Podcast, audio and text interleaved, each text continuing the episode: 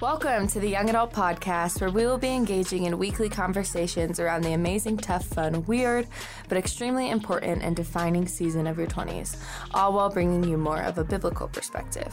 Our goal is to dive deeper into conversations that push you, challenge you, and hopefully inspire you to begin to walk in the fullness of who God created you to be, which we believe will make you the most effective for the kingdom of God.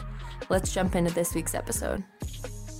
What's up, everybody, and welcome to the Young Adult Podcast. My name is Connor Grimm, and I will be your host today.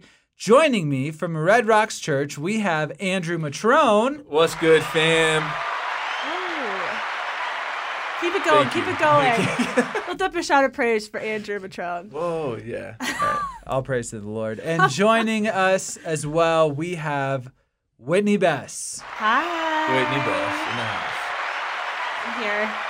All right, guys, I'm not wanting to get ahead of myself, but we have a holiday coming up very soon. Mm. Thanksgiving is right around the corner. Yes. And I'm just curious. I want to throw out some options for you and see what traditional Thanksgiving food you would choose mm. one versus another. So Whitney, we'll Okay. start with you.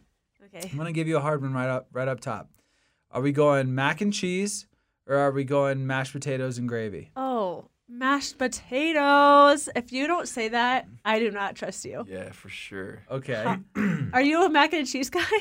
You look like a mac and cheese guy. I'm There's not. something, something dirty about you. Oh, Looks like a oh, mac no. and cheese guy. I was just about, I was just about to say no way. Well, too late. You're you're a mac and cheese oh, guy. please. What are you, you- mustard kid or something? I hate mustard. Oh, okay. Andrew, would you go turkey or pumpkin pie? Ooh. Ah, turkey. You're a monster. Yeah, obviously You're a Andrew's gonna say turkey. No, Thanksgiving can literally be all sides and no turkey, and I'm totally fine. with Really? that. Yeah, you're you're a I mac and cheese that. guy. Oh my gosh. What's what's like one of the weird weird side dishes your like aunt or great aunt would always bring over to uh Ooh. to like Thanksgiving or like a Well, holiday? my family's like Italian, and so we'll have like Are they Italian. really though? But we'll have like Italian dishes and stuff. What, what's like a what's like, Like a weird what? one? Oh, dude, there's like pasta and different things Thanksgiving. really? That's not like weird though. So you are a mac and cheese guy, Andrew? You are. You're the mac and cheese guy. They always Milana's deflect. Italian. Milana, you guys, do you guys have some Italian food at at Christmas?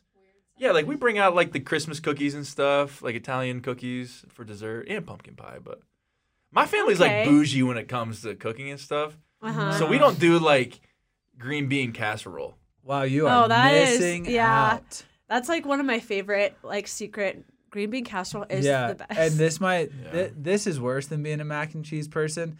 I want the green bean casserole with the green beans from a can. Like I want them Yeah, marinating in water. yeah. Like so they they are like Uh-huh. degrading. Like they're they're like breaking down. Yeah, the and then that eat 'em. French French's crispy onions. Yes. Ooh. Sorry that Whitney and I. grew- You must have grown up with a Yeah. silver spoon in You your are mouth. too or something. bougie for me. I'm cultured. Gosh. yeah.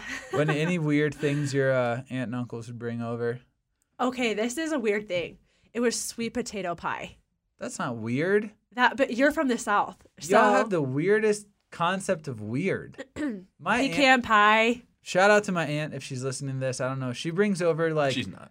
pretzel. she sometimes does. No, she- She brings over pretzels that are. You know how like Jim puts Dwight stuff in Jello. Mm-hmm. She makes Jello, but there's pretzels Oh, I- inside, yep, covered yep. in whipped cream. Yep, I've had that. yeah. Uh-huh. Yeah, and we'll just leave it at that. Um, guys, write in. Let us know on Instagram what your weird dish is for Thanksgiving. No, I'm kidding. Um, hey, over the past couple weeks, abrupt stop, hard change. Here we go. We have been in a relationship series. We started off talking about um, what to look for. Talked about your single or uh, wow season of singleness. We did two weeks on dating, sort of this idea of how to prep for dating and what to do if you feel like you're ready and you're just getting into relationships. And then last week we talked about sort of navigating serious relationships, and we talked about everything from, um, you know, playing house. Uh, how how do you know when it's right to break up? And so um, some good stuff. So if you haven't heard, go back and listen. But today we are talking about sex. S E X. Wow. Sex. The sound. That was me. I'm the hype guy. Really helps. Um, but before we jump in, I want to say up top, I kind of want to paint God's picture for sex. I want to talk about his original intent for it because I think so often in the church or in the Christian world, there's this negative view of sex, or at least this idea that sex is just really bad until one day it's not. And that can be really confusing. Um, And I read in this book, Loveology, we've referenced it like a hundred times. John Mark Comer says something really interesting, and I love it. It's a very strong statement. He says, We were sexual before we were sinful. And I think that's really powerful that we were sexual beings before we were sinful. God made us sexual. We were intentionally designed as sexual beings, and God called us good. Sex did not make us sinners. Um, sex was a gift given from God to uh, enjoy not only for practical procreation of humanity, but for the enjoyment, the connection of a man Right. and a woman to come together. And so, sex isn't this ominous thing that we're here to avoid or deny until we feel um, shame about it one day and then it's magically okay. Sex is a gift, um, but like any gift, it's made to be enjoyed in the proper context. For example, if one day I buy Erin a boat, she will get zero enjoyment or satisfaction of the boat if she tries to drive it down I 25 or C 470. I'd love Seriously. to watch. if anything, she'll damage it, you know, and end up probably hurting herself. But if she drives the boat in the right condition, out in the water, in the ocean, whatever, she's going to experience the fullness of what that boat was really made to be and bring her.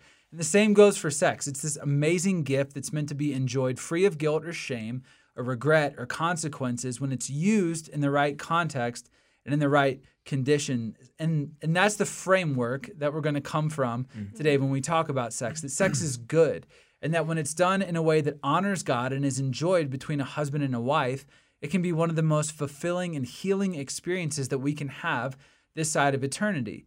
But when sex is used in the wrong context, it can be one of the most damaging things to our heart, to our identity, and eventually our sexuality and other partner moving forward. And so today we want to have an honest and open conversation about sex in hopes that we can encourage you and push you to honor God with your sexuality and therefore be able to enjoy the beauty and the power of sex in a free and bonding way. So, with that said, we're going to jump in to today's podcast. Yeah, I think that this is a really, really important thing to talk about, and, and I think that the reality is that yes, sex within the context of marriage um, is when I think it's, it's deemed good in God's sense, but also sex inside the covenant of marriage can be really manipulative. It can be, Yeah. it can really derail a relationship. Um, but I think that this topic, we always want to be be sensitive with, with this topic because I think that the second that you're listening right now and you've talked about dating, all these things, but then the second we talk about like this topic of sex, it brings up a lot of things. It brings up um, shame because of something that happened to you, something that you did, um, that you, you're you've tried to be like a new person, but sex was like something that was used in a really ugly way in, in your past, and brings up a lot of hurt from abuse and different stuff. So, it, I think there's a really important topic to to not just um, have like a one-off conversation, but I think this is something that hopefully we can set a little bit of a basis and talk through through some things that are really important. But that this is like a really this is a lifelong journey for Yeah. a lot of people, um, Yeah. and and it can bring up a lot of a lot of issues for a lot of people. Unfortunately, Yeah, for sure. So hopefully today our conversation can be healing to you. If if sex is something that has wounded you, or you know, you might cause some hesitancy or some weirdness when we talk about it. That's our hope is that Jesus can renew all things. He can heal all things. Um, you might have to go through a process with that, but hopefully today we can talk about something that will encourage you, challenge you, Yeah.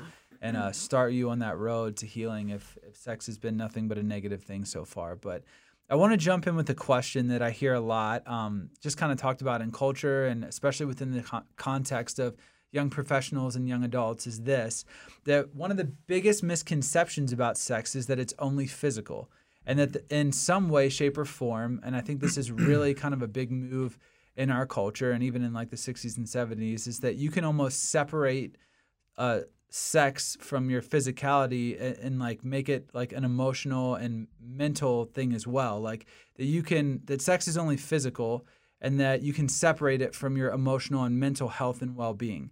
Um, sex is just two bodies coming together for fun or whatever but but i want to talk about the effects of sex outside of just the physical. Um, how in your all's opinion do you think that sex can affect your mental and your emotional health you know as well as your physicality? Yeah, well, there was a study actually done by Harvard in in the 90s, um, non-religious, and then there were two other studies that came out in the early 2000s, and then um, 2016, I want to say, about this concept. And um, the the thesis goes like this: the people who report the lowest levels of sexual satisfaction are promiscuous singles with frequent sexual encounters. And this is from a study that does not have any affiliation to the church, hmm. has no affi- affiliation to sexual morality. this is just a study done when you have more sexual partners, your overall satisfaction of sex goes down. And the same is true. Uh, I know a few years back, um, John Mayer actually came out and said, really talked openly about his um, addiction to pornography and said that th- he couldn't get satisfied. like it needed more and more and more and more. Um, and so to see that and to see those studies, you have to ask the question s- or make the statement sex is more than just physical. Yeah. It is. Um, and that's not coming from the words of Jesus. He says that, but it's coming from studies from scientists. So I think you can say you can't separate sex from emotion and it, it's just a physical thing. Yeah. I, I think people that might view it as simply physical tend to maybe have more partners. Um, Sure. Yeah, and I think that can really weigh on that that physical and that um, or that mental and emotional health. Yeah, well, there's like a chemical reaction that takes place when two people have sex that actually, um, like binds people together. And I think that we do live in a culture that, um, kind of treats sex like it is just physical. It's like ping pong. It's like we just play the game and we leave. Like I got to test drive the car before I buy it. You know what I'm saying? Like, and and I think that uh, if if you're listening, and whether you're a Christian or not, and and you've had sex, you know that it's far more than physical. Yeah. Like because if you've ever been cheated on, it hurt differently. Right. Right. or or you, you know the feeling of when um, someone had sex with you and then they didn't call you back. Like it, it's if it was just physical, a lot of those things wouldn't wouldn't really matter. And, and I think that like in Genesis two twenty four. Um, it says, For this reason, a man will leave his father and mother, and will be united to his wife, and they will become one flesh. And flesh here represents the whole person. Uh, flesh represents body, mind, spirit, emotions, Yeah. soul. So sex, it, it joins, unites, bonds, fuses two people together. And when you have sex with someone outside of marriage, you are connecting with that person in a way that God only intended for you to connect with your spouse. So God intended for you to connect with your spouse through through sex, and then God created the institu- institution of marriage for those people to, to stay together, for there to be health there. Yeah. So all of a sudden, when we have sex with someone outside of the context of marriage, and we leave one another, Mhm. it it it it does something. So, um, I I just think that it's it's really important to understand. I think everybody, if you're being really honest, you know that sex is not just Yeah. physical. Well, and the Um, Bible doesn't shy away from showing this blaring fact all throughout New Testament, Old Testament. But the one story that when I, Andrew just said all that was when Abraham loved Sarah. They wanted to have a child, couldn't have a kid. She's like, okay. She kind of had this thought. Well, maybe sex is just physical. I sleep with my servant Hagar. Yeah. And he does, and then she come, becomes psycho jealous. Psycho treats her really poorly, drives her into the desert, doesn't care about the kid, the kid's life. The kid almost dies in the desert, and God actually ended up taking care of them, but because he's so good and so redemptive and healing. Um, but to say even, and that's in the in scripture, and there's so many other stories like this where it's like people go crazy Yeah. when when they're like, oh well, I didn't expect me to feel this way because it's just physical, and I've bought that lie. Yeah. And then the outcome is jealousy, envy, anger, all these negative emotions. Well, we talked about it that. last last week Totally. of when you when you break up with someone if there hasn't been sexual contact or any sexual interaction right. usually that breakup is kind of like yeah it hurts it sucks but Mhm. whatever Yeah. but when there's been like sexual Yeah. intercourse um, and we're not just saying like the the act of sex but like any kind of level of, of sexual intercourse Mm-hmm. um, man, it it you know you know it's like when- Yeah, you for know. for for those of you who have broken up with someone after like having sex, like it, it creates a whole wave Mm-hmm. of emotions um, that would not have been there if Mm-hmm. if sex wasn't a part of the relationship. Yeah. Yeah, I think it's really interesting. Our, our culture is very big right now, and I think in a very good and healthy way on like awareness as far as like mental health goes and things like that. Um, and it's just funny. In no other context do we view ourselves as just physical. That's Right, almost like an right. insult, you know. Yeah. Like, no, I'm like a person with a with a mind and, um, and emotions, and you know, we've we've even like delving into like, well, do some of your feelings and emotions form your identity? Like that's how far we believe in, mm-hmm. um, you know, mental and emotional health. But then mm-hmm. randomly, when it comes to sex, we're just physical. You Yeah, know, it's like a really weird, totally nonsensical thought. Um, Well, it's like Timothy Keller says, sex is a God invented way to say to another person, "I belong completely and exclusively and permanently to you." yeah, and um and are we really wanting to say that to the random person that that we at the club. yeah. Yeah. you know and then there's there's also something about like to to prove to even if we haven't beat this horse dead enough like um that say you're in a relationship with somebody and they go off one night and get hammered drunk you're like all right that really makes me mad that you shouldn't but say that person leaves and goes and sleeps with somebody that it does something different It's to you. Yeah. because it's not just like a physical it's it's, it's something like internal so yeah. Yeah. um so i, th- I think if, if everybody's being honest with themselves i think they they would yeah. fully agree In, you know? in no other situation in life do we just view ourselves as Yeah. physical Yeah. unless it's in exchange with another person. Um, you mentioned something, Andrew, a, a, a second ago, and, and it kind of made me have this thought. When we say, like, when we talk about sex, are we talking about the actual physical act of sexual intercourse, or does sex have more of like a broad term, like I don't know, fooling around, messing around, whatever? Like, I guess the question is, when it comes to sex, do do the the good things of sex and maybe the harmful things of sex only occur with the actual physical act of sexual intercourse, or is there some of that get, that gets mixed in? Like, where's the line where we define what sex or physical intimacy is? Yeah. Does that make sense?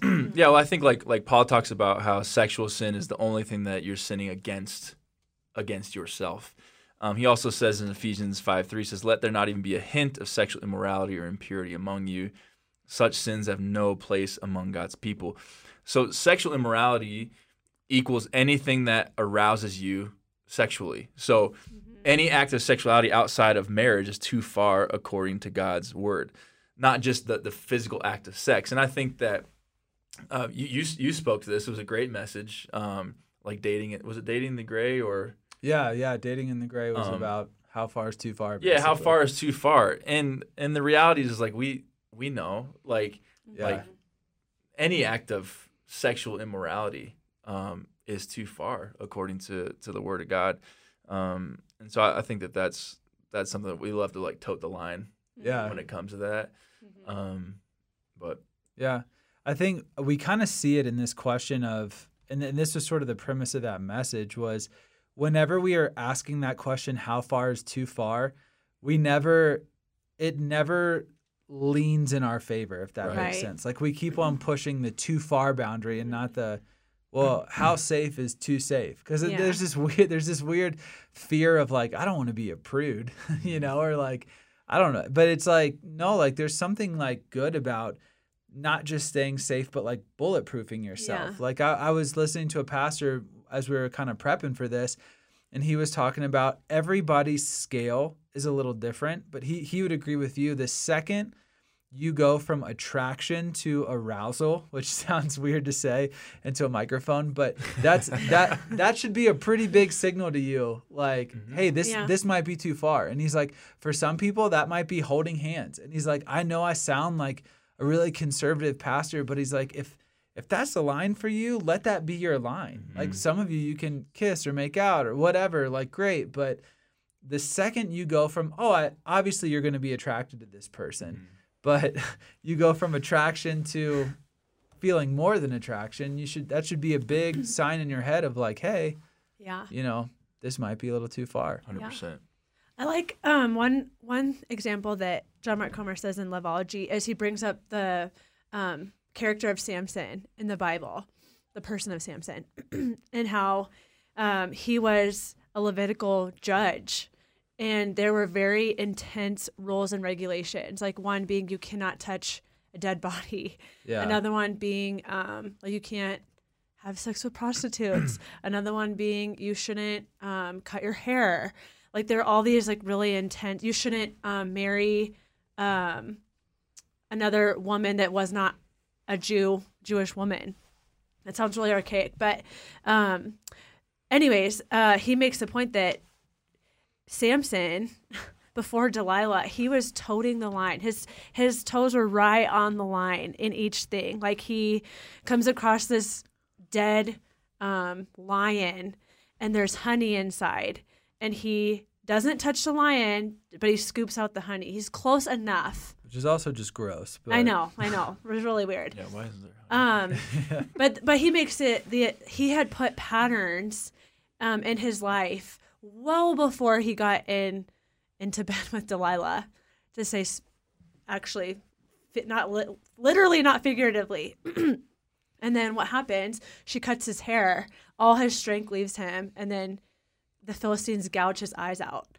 And um, not saying that that's going to happen to you if you engage in sexual Maybe. sin. Maybe. it might though. But to see the like the Bible draws that that story up to see like how intense God views our our sexuality and and how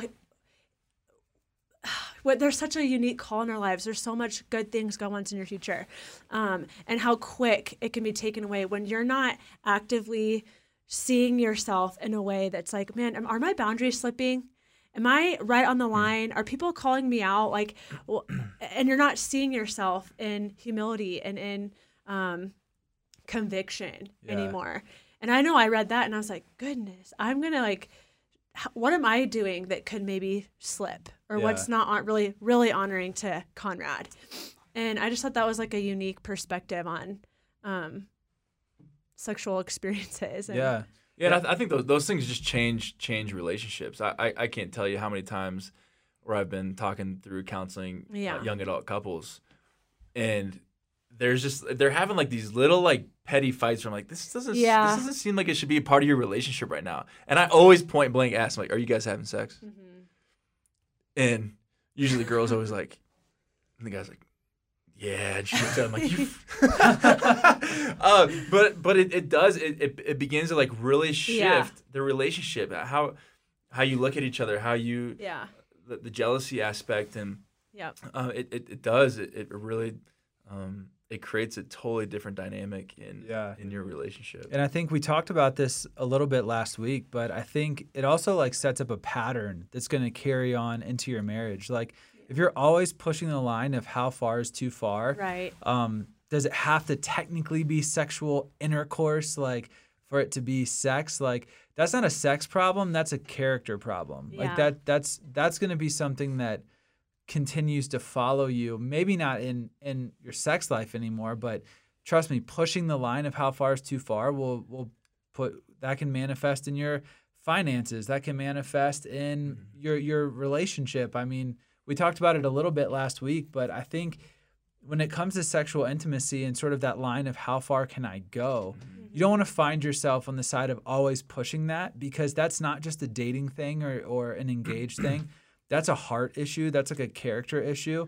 And that's not going to leave Yeah. until you address that. Yeah. well you know cs lewis he says sexual appetite like any other appetite grows by indulgence yeah. Yeah. so Yeah. it's like you're you're you're never satisfied. You you Mm-hmm. always want more. And so um, if that's been a big part of your life before marriage, all of a sudden you get married and you're like, I I, I- I want I want more.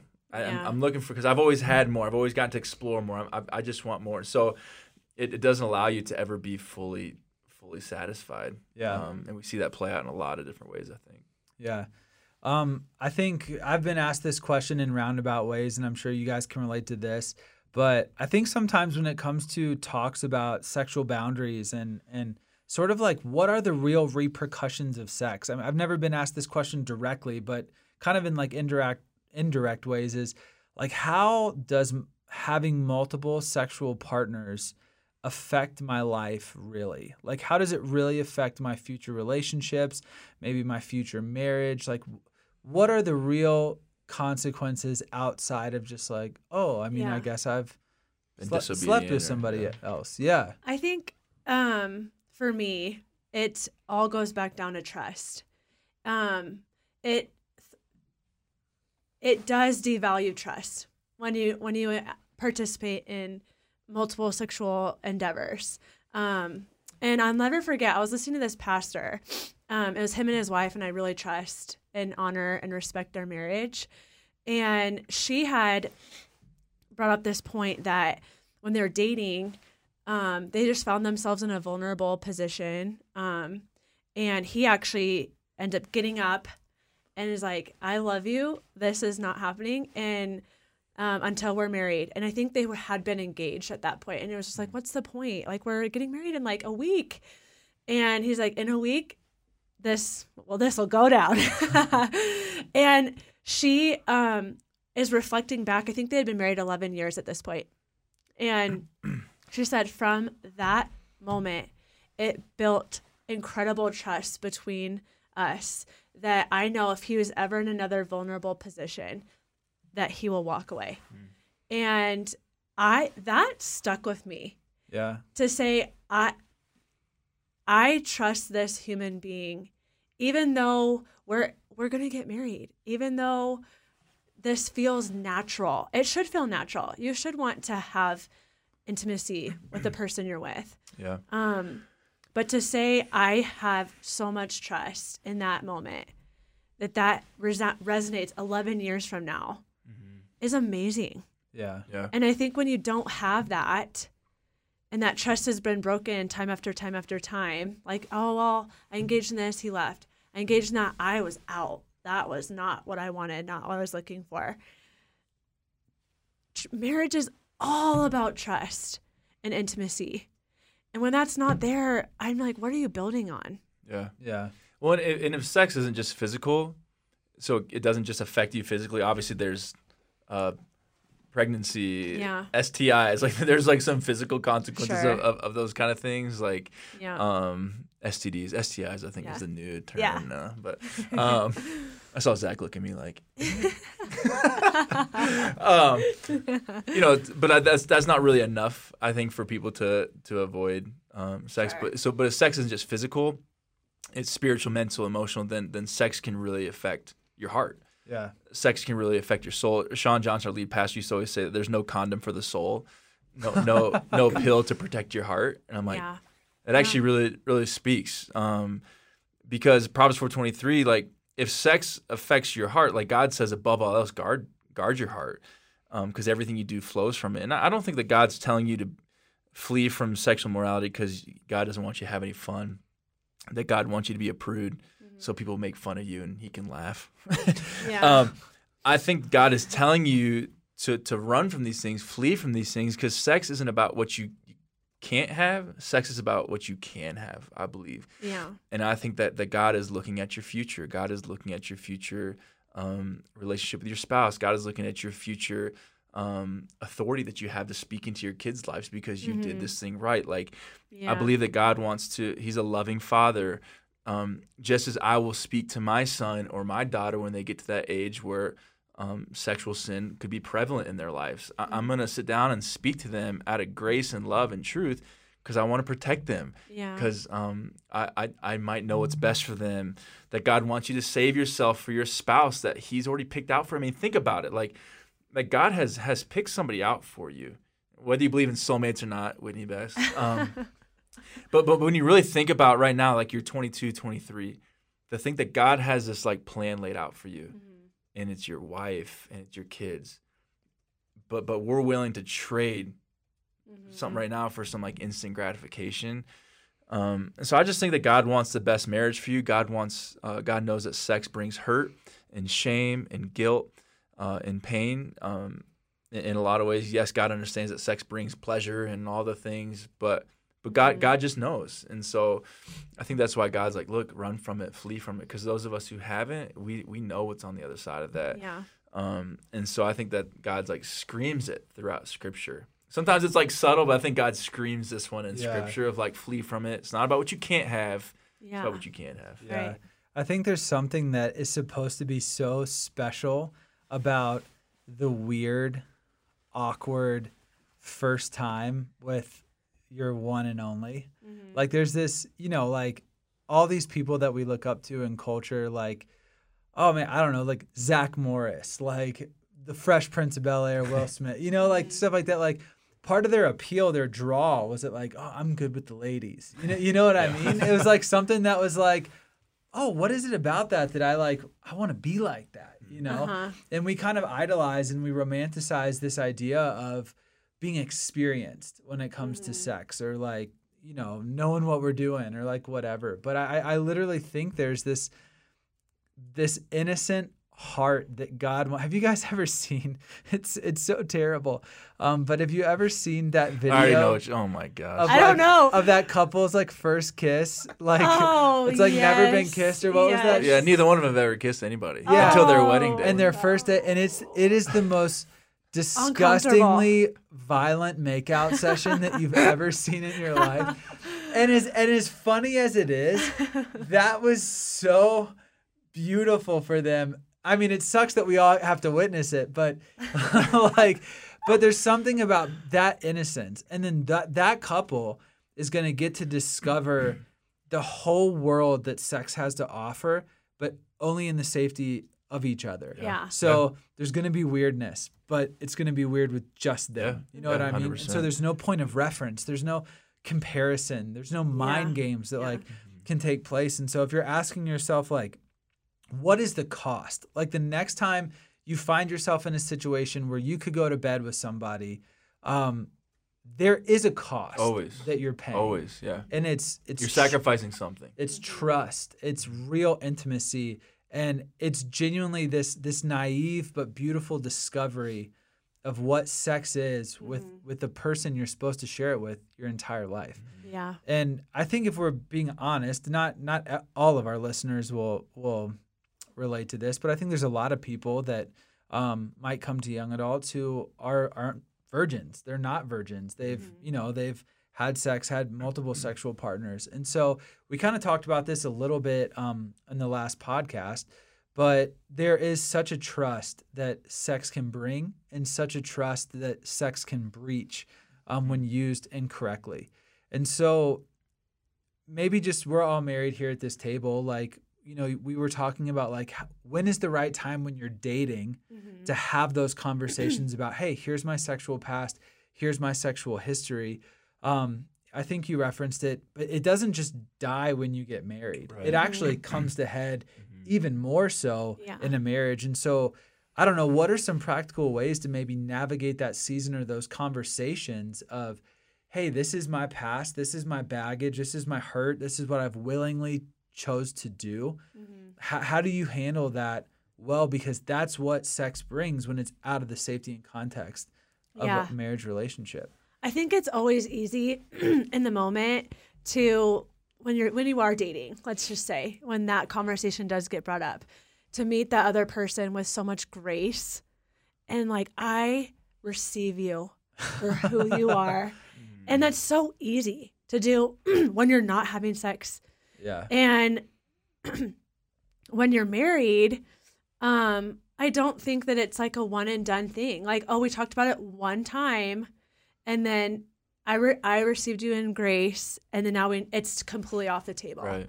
And I think kind of like what Andrew, I know before this, um, before we filmed this podcast, and this is going to sound really harsh, um, but yeah, like if you are like the accuser in that relationship, or maybe it's both of you guys, that in marriage, there is maybe a season where you can open up and not just shut the other person down.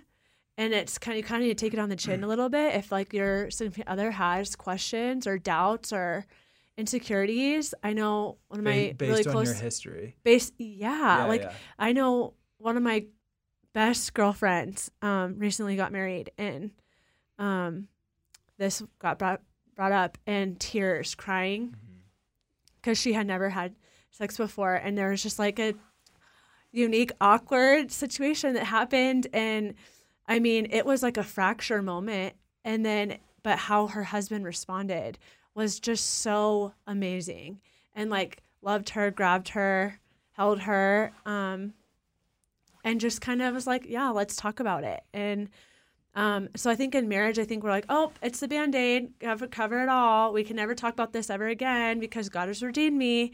And it's like, oh, Andrew, like, come on, speak to speak to, speak to that from a boy's perspective. Yeah, well, I I think that um, in dating, you have blinders on. Mm-hmm. Most of the time in dating, unless you've been like really, really burned over and over and over again, you're not looking for everything that's wrong with the person. So you, Yeah. So you, you tend to sometimes have blinders on. So, so when someone unveils their sexual history, you're like, "What? I like this person. It's like, like finally working. It's never worked with anybody else. So like, I'm gonna, yes, I love you. I have grace on you. Yeah.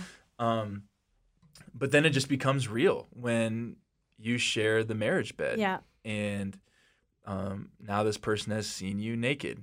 Um, Mm-hmm. You you had sex, and did you perform the way that other people have performed? And now all of a sudden, like you create questions and you create doubts. Um, and so I I do think, and I, this isn't to to like scare people, but I th- I think that this is like a reality of Yeah. Of sharing a marriage bed together. And like you're taking two really broken people who have some broken past and trying to like join them together. And I, I think that we have to be be honest with that. And and if you have to know that once you start sharing the marriage bed, like you're gonna have to have some conversations around that. Yeah. Yeah. You're gonna have to um, allow that person. So think about it this way: you share in your dating, like I've had a really bad sexual past. They're probably gonna have tons of grace on you. One hundred percent. 10 out of 10 times they'll probably be like, I love you. It's amazing. You're such a good man. God is Yeah. so. so redeemed. Yeah.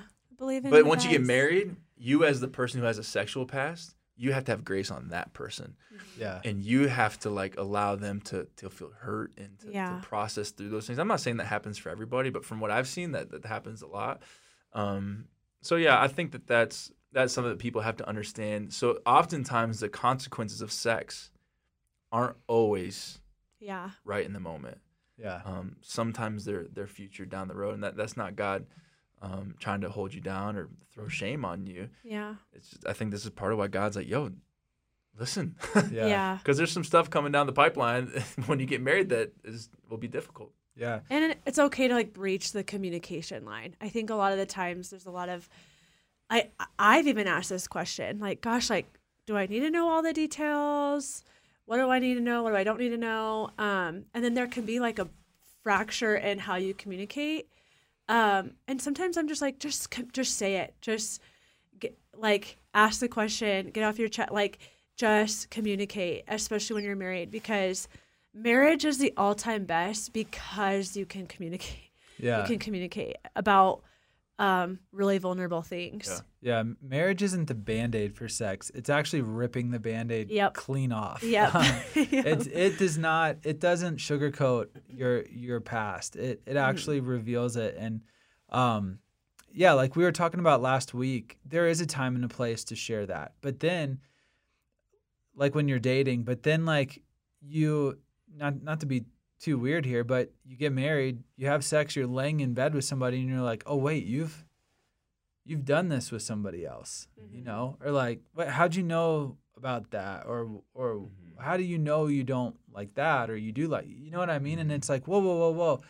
I, we're so vulnerable right now yeah but you're bringing somebody else into this that's not supposed to be in this Yeah. you know and so i think the more partners you have i know like our world kind of glorifies it um I just think man the more partners you have the more conversations you have coming down the road and the more like you're not starting at the ground level and building trust you're starting you're digging a giant ditch and then just making it to ground level will be special um but and this might sound ominous. I sorry, I'm not trying to sound like ominous. Like if you've had sex before you're married, you are just doomed. Right. Um, no, I genuinely because we love you guys and we want the best for you. We just want to be crystal clear in a world that's sending you so many messages of do what you want. There's no repercussion. There's no consequence. Listen, Jesus can heal everything, and He Yeah, does. Jesus yeah. takes bad situations and redeems them for your good. Mm-hmm. But redemption isn't just a moment. Redemption is sometimes a process. And Yeah. unfortunately, in the realm of sex and, and sexuality, that is a very emotionally charged and very sometimes painful process to be Yeah. healed. But you can be Yeah. and you can have trust. Even if you've had a, a million sexual partners before, Mhm. you can have trust and you can build a healthy marriage. We're just saying that don't necessarily buy into the story that there's not something on the other side of the decision that you're making. yeah. Yeah, and we we talked about this before. Um, is that one of the top reasons for divorce is sexual issues with Mhm. within marriage? Um, and so I, I think that's that's why um, we, we are passionate about it because it, it it is so important and it can be really detrimental. Um, but it does just takes a lot of communication. It takes trust. It takes Yeah. time to, to build trust. And and I I think what happens is that um, we kind of share our stuff and then we don't we don't work through it. Like there, there's some people who um, their first day of getting married, they need to get in some counseling. uh, you know, mar- marriage has a lot, lot of challenges in and of its own, and so I, I think that um, we have to fight really, really hard to enter into marriage um, with the least amount of stuff as possible. But the reality is, is most of us bring our baggage, Yeah. and we have to work through it and fight through it. And so, by no means are we saying that because most people, I mean, from what we know, I'd probably say 90, 95% of people go into marriage with sexual baggage. Yeah. And many married couples do a great job and figure it out. Yeah. Um, there's people who get divorced who probably don't have any sexual baggage. So we're not saying by any means this is the right. the tell all for a healthy marriage or an unhealthy marriage. But what we are saying um, is that it, it is going to take some communication. It's going to take some uh, building trust. Yeah. Mhm. So we all, we always talk about sex within the framework of marriage. Is is sex the only reason a person should get married? Like, uh, is quenching that sexual desire? Like, let's say you you like somebody, you're not totally sold on them, but you know you're like whatever. I'm I, I really want to do it for some reason. like do you rush into marriage if that's i don't know like it, it is the only reason to get married or maybe not the only reason but is a huge reason to get married to have sex or is it is it deeper than that Okay, this is gonna be really charged. Absolutely not. Oh my gosh, absolutely not. And here's why. I know, um, just being really vulnerable, that I'm walking through that exact thing right now with my dad, and literally got married for the second time after my mom passed, and they're in the middle of a divorce right now. And my dad jumped in because this is gonna honor God if we wait to have sex. They dated, I think it was like four months. I never met her before they had gotten married. And then my dad, on the tail end of it, three years later, has is very openly uh, saying to me and to my sisters, "Do not do that. Um, like sex is not a cure all, and it, it, it's da- it's a dangerous game if that's the only reason why you want to get married." um, it's a very sm- small but significant part of your relationship. And so I obviously am working through baggage currently, if you cannot tell. yeah but absolutely not. yeah so obviously sex is, is a part of marriage but i guess how much of a part of marriage is it like it should it be a primary reason to marry a person or is marriage way more complicated than just i want to see this person naked Yeah, I don't know. Yeah, I mean, there's probably an element to it. You know, um, if you're attracted to the person, you're like, I want to have sex with you one day. and sure. I want to see you with your clothes off. Like, um, I, I, yeah, I totally get that. Um, but but there are times where where um, sex is eliminated from from marriage. Mhm. Um, whether it's like during pregnancy or after a kid or or or disability or like like there's so many things that can happen in marriage that like when you stand before someone at um, at the altar to get married, you're Yeah. committing to so many other things. Like so, even if this was taken out of our relationship, I'm still gonna love you. I'm still gonna engage with you. And so, um, I think yeah, se- sex is obviously a very strong part of of I think a healthy, thriving marriage. I think sex is is a healthy part of your relationship. Um, but yeah, it's it, it, it can't be the the end all. Um, Yeah. You know, and I, I was even telling you guys earlier, like uh, Gary Brugman was was telling me that he's like, I know he, he's like our staff counselor. He's like, I know couples who have great sex but hate each other. yeah. um, like legitimately, he's like they have great sex but they hate each other. Mm-hmm. Um, and, and so so sex it, it can it can skew things in Mm-hmm. a lot of ways. It can make you feel more connected than what you actually are. And I think that's why people end up staying with a relationship Yeah. and dating a lot longer than they probably should because we have great sex. Mm-hmm. We both enjoy each other. We both know what each other like. Mhm. We know how to please each other. It's great. We've never had that connection with anybody else. But you know, like you connect nowhere else. Mm-hmm. Yeah. But sex is your driving factor, and so you've stayed with someone a lot longer yeah. because you have this great sexual connection and you really desire the pleasure and you're like how could i ever let this go Yeah. but you get married and if sex gets taken away for a season you have no other levels of intimacy and so you'll see yourself wreck pretty freaking hard Yeah. No, yeah, I just want to echo all of that. While whilst marriage is the only safe space for sex, um, and while yes, a healthy desire to see somebody else naked or to want to have sex with them should be a part of it, like you said last week, Whitney, so elegantly. Like you don't want to, you don't want to be with somebody you don't find attractive, um, that, but that's true. But marriage is so much more than the safe place to have sex. Right. Like you're inviting somebody else on your journey. You're you're your hopes, your dreams, your aspirations, your fears, which go way deeper than Mm-hmm. Yeah. just a sexual relationship, um, is is there. Like that's what you're inviting somebody into. And so Mm-hmm. if you're if you're right now if you're dating and you're having sex but you're not really connecting on a lot of other levels, but you're like, well, we're already having sex. Like, should we?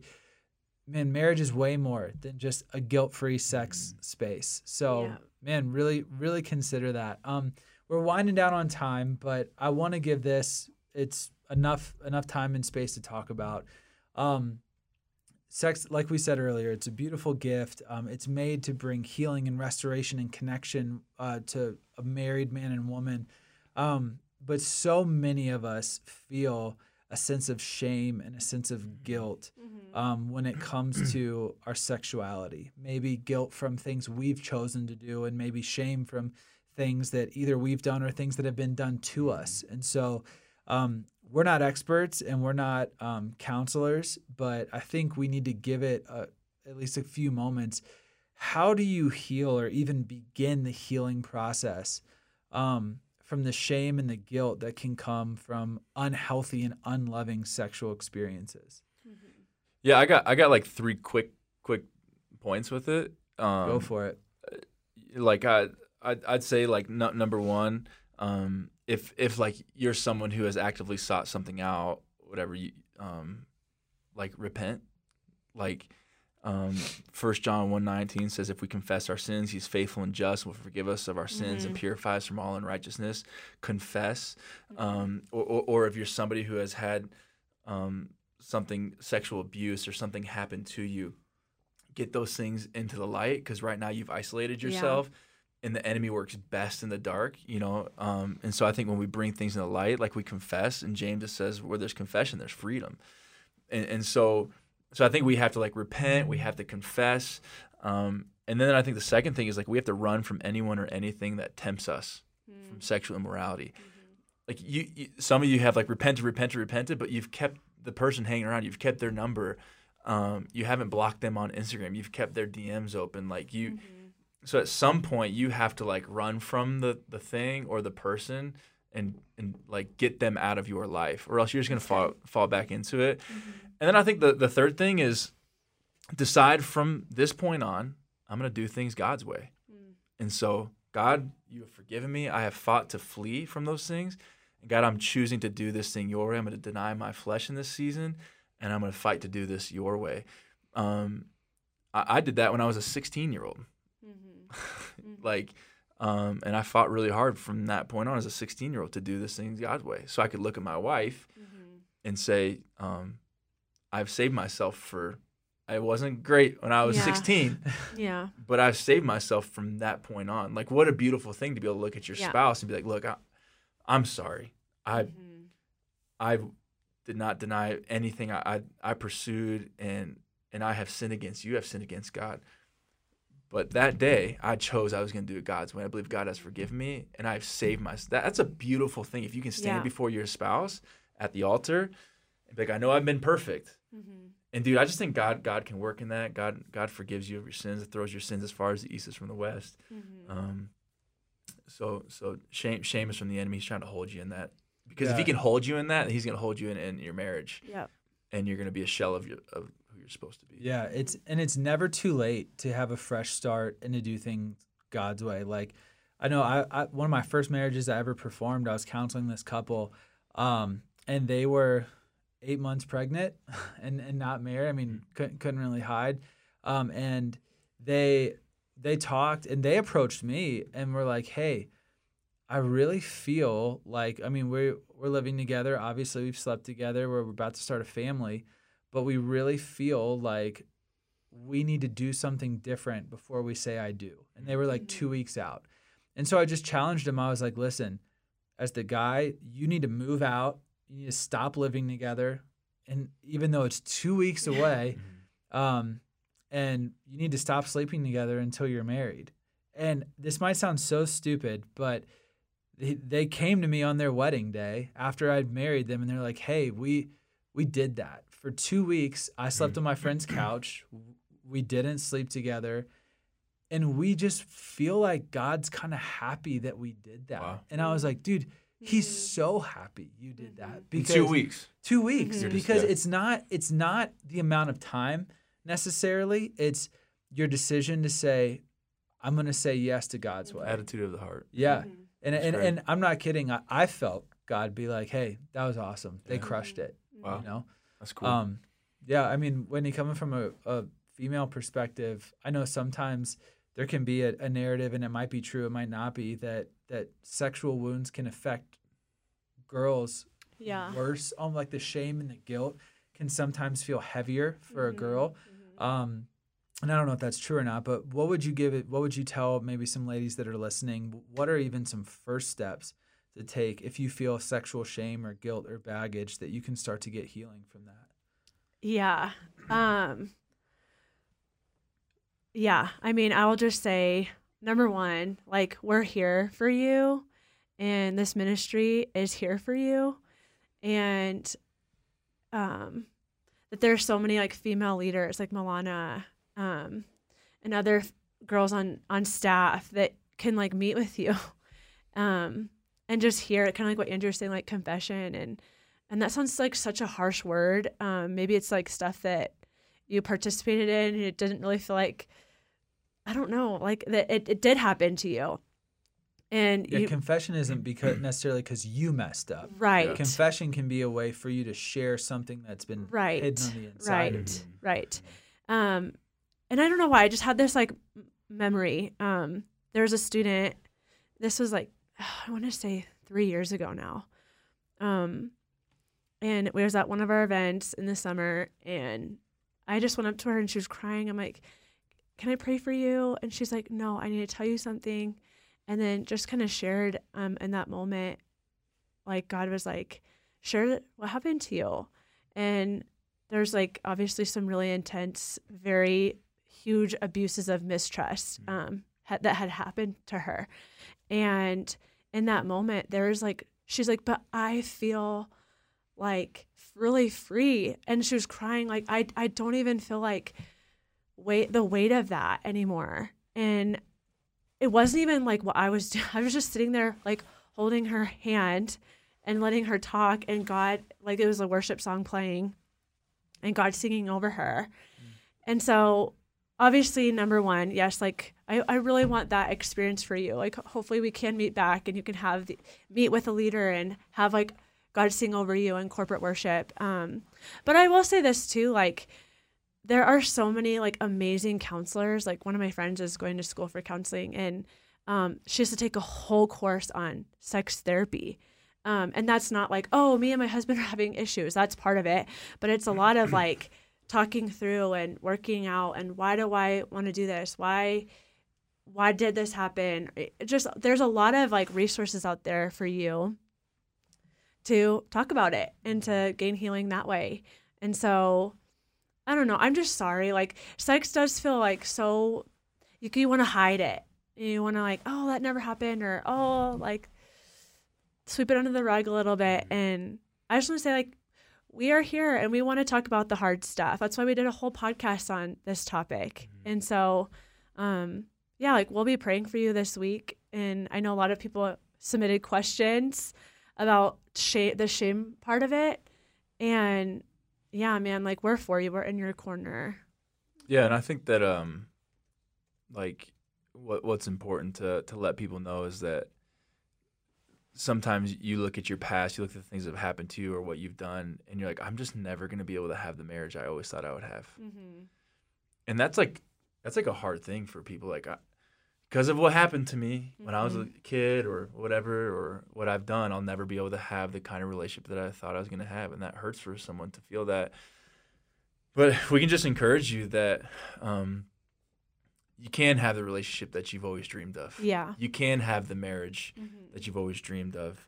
Um, that that that maybe it might be a different road to, to get there than maybe you wanted it to be, but we fully believe in the redemptive story of, of Jesus Christ. Um, Mhm. Go read in Scripture for yourself how God redeems everyone throughout Scripture, Mm-hmm. um, and so you can have a redeeming marriage. But but there are levels of um, of being proactive to have that. Mm-hmm. Like even if you've had a ton of things happen to you, if you go into marriage without exposing those things and help and processing and getting some healing, Yeah. your spouse is gonna gonna pay for some of that, Mm-hmm. and it's gonna cause. So so I just think that there is a level of like we have to be like, okay, this is the reality is this is what has happened. Mm-hmm. I admit that this happened. It sucks. I can't believe it happened, Yeah. but it happened. But I still get the the marriage that I want. I'm gonna fight Yeah. for it. Yeah. Yeah. Every relationship is fighting for. Mhm. You know, like you you close friendships are, you know, great moments working through hard times. Mhm. Marriage is no different. But yeah, I know that sex is really heavy. Sexual baggage, sexual sin, sexual wounds can feel really heavy. But kind of like what Andrew is saying, I just want to end this and encourage you on this note. Second Corinthians five seventeen. You all have heard it before, but it's it's so true, and it's true in this area too. It says, therefore, if anybody's in Christ, you're new. Um, you're new. The new is actually come. It's not gonna come one day hypothetically. When you when you find yourself in Christ, you're new. It's come. The Mm-hmm. old, the baggage, the hurt, the pain, that's gone. You can you can work through that. You can walk through that. Um, and you can live in the new that's here Right. right now. And that's what we believe for you. That's what we believe for every single person listening to this. Um, whether you've never had any any negative sexual experience or whether that just seems to be your life story, um, we believe that in Jesus you're new. You can be made new. He can work all things for your good. Mm-hmm. He can heal you. He can bring you peace, and he can give you a relationship like you've never dreamed imaginable. And so we love you guys so much. Um, is there any final thoughts you guys want to share before we before we wrap up? Yeah, kind of just really jump really quick, jumping off Andrew's point. I just want to say this marriage really is the all time best. And God does work in, in insane ways, mysterious ways um, for our good. Like, He loves us so much that these little parts of our lives that stack up. And me and Andrew are talking, I'm like speaking a message at youth, um, kind of about God's goodness and He loves you. And Andrew, you had said, like, um, that God in a symphony, there's like weird instruments, like an oboe, stupid oboe, such an ugly sounding instrument. Or what else did you say? A bassoon. A bassoon, a bassoon. but that no one really wants to hear that, and no one really wants to like, you know, parts of your life you're like, oh, I have all this guilt, shame, whatever.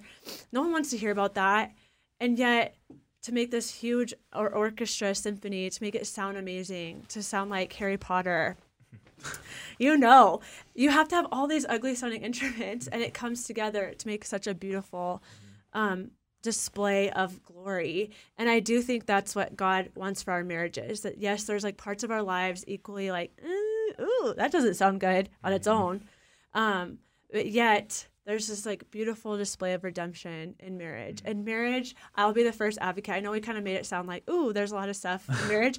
marriage is such the best. it is. the best. It is. So I, And w- we'll, I wanted we'll to say do a podcast on that. We're we're gonna talk about marriage, but yeah. um, yeah, that's what we have for you. You're new. the old's gone, the new's here. Um, we love you guys. Andrew, would you pray for us, and then we'll we'll wrap this up.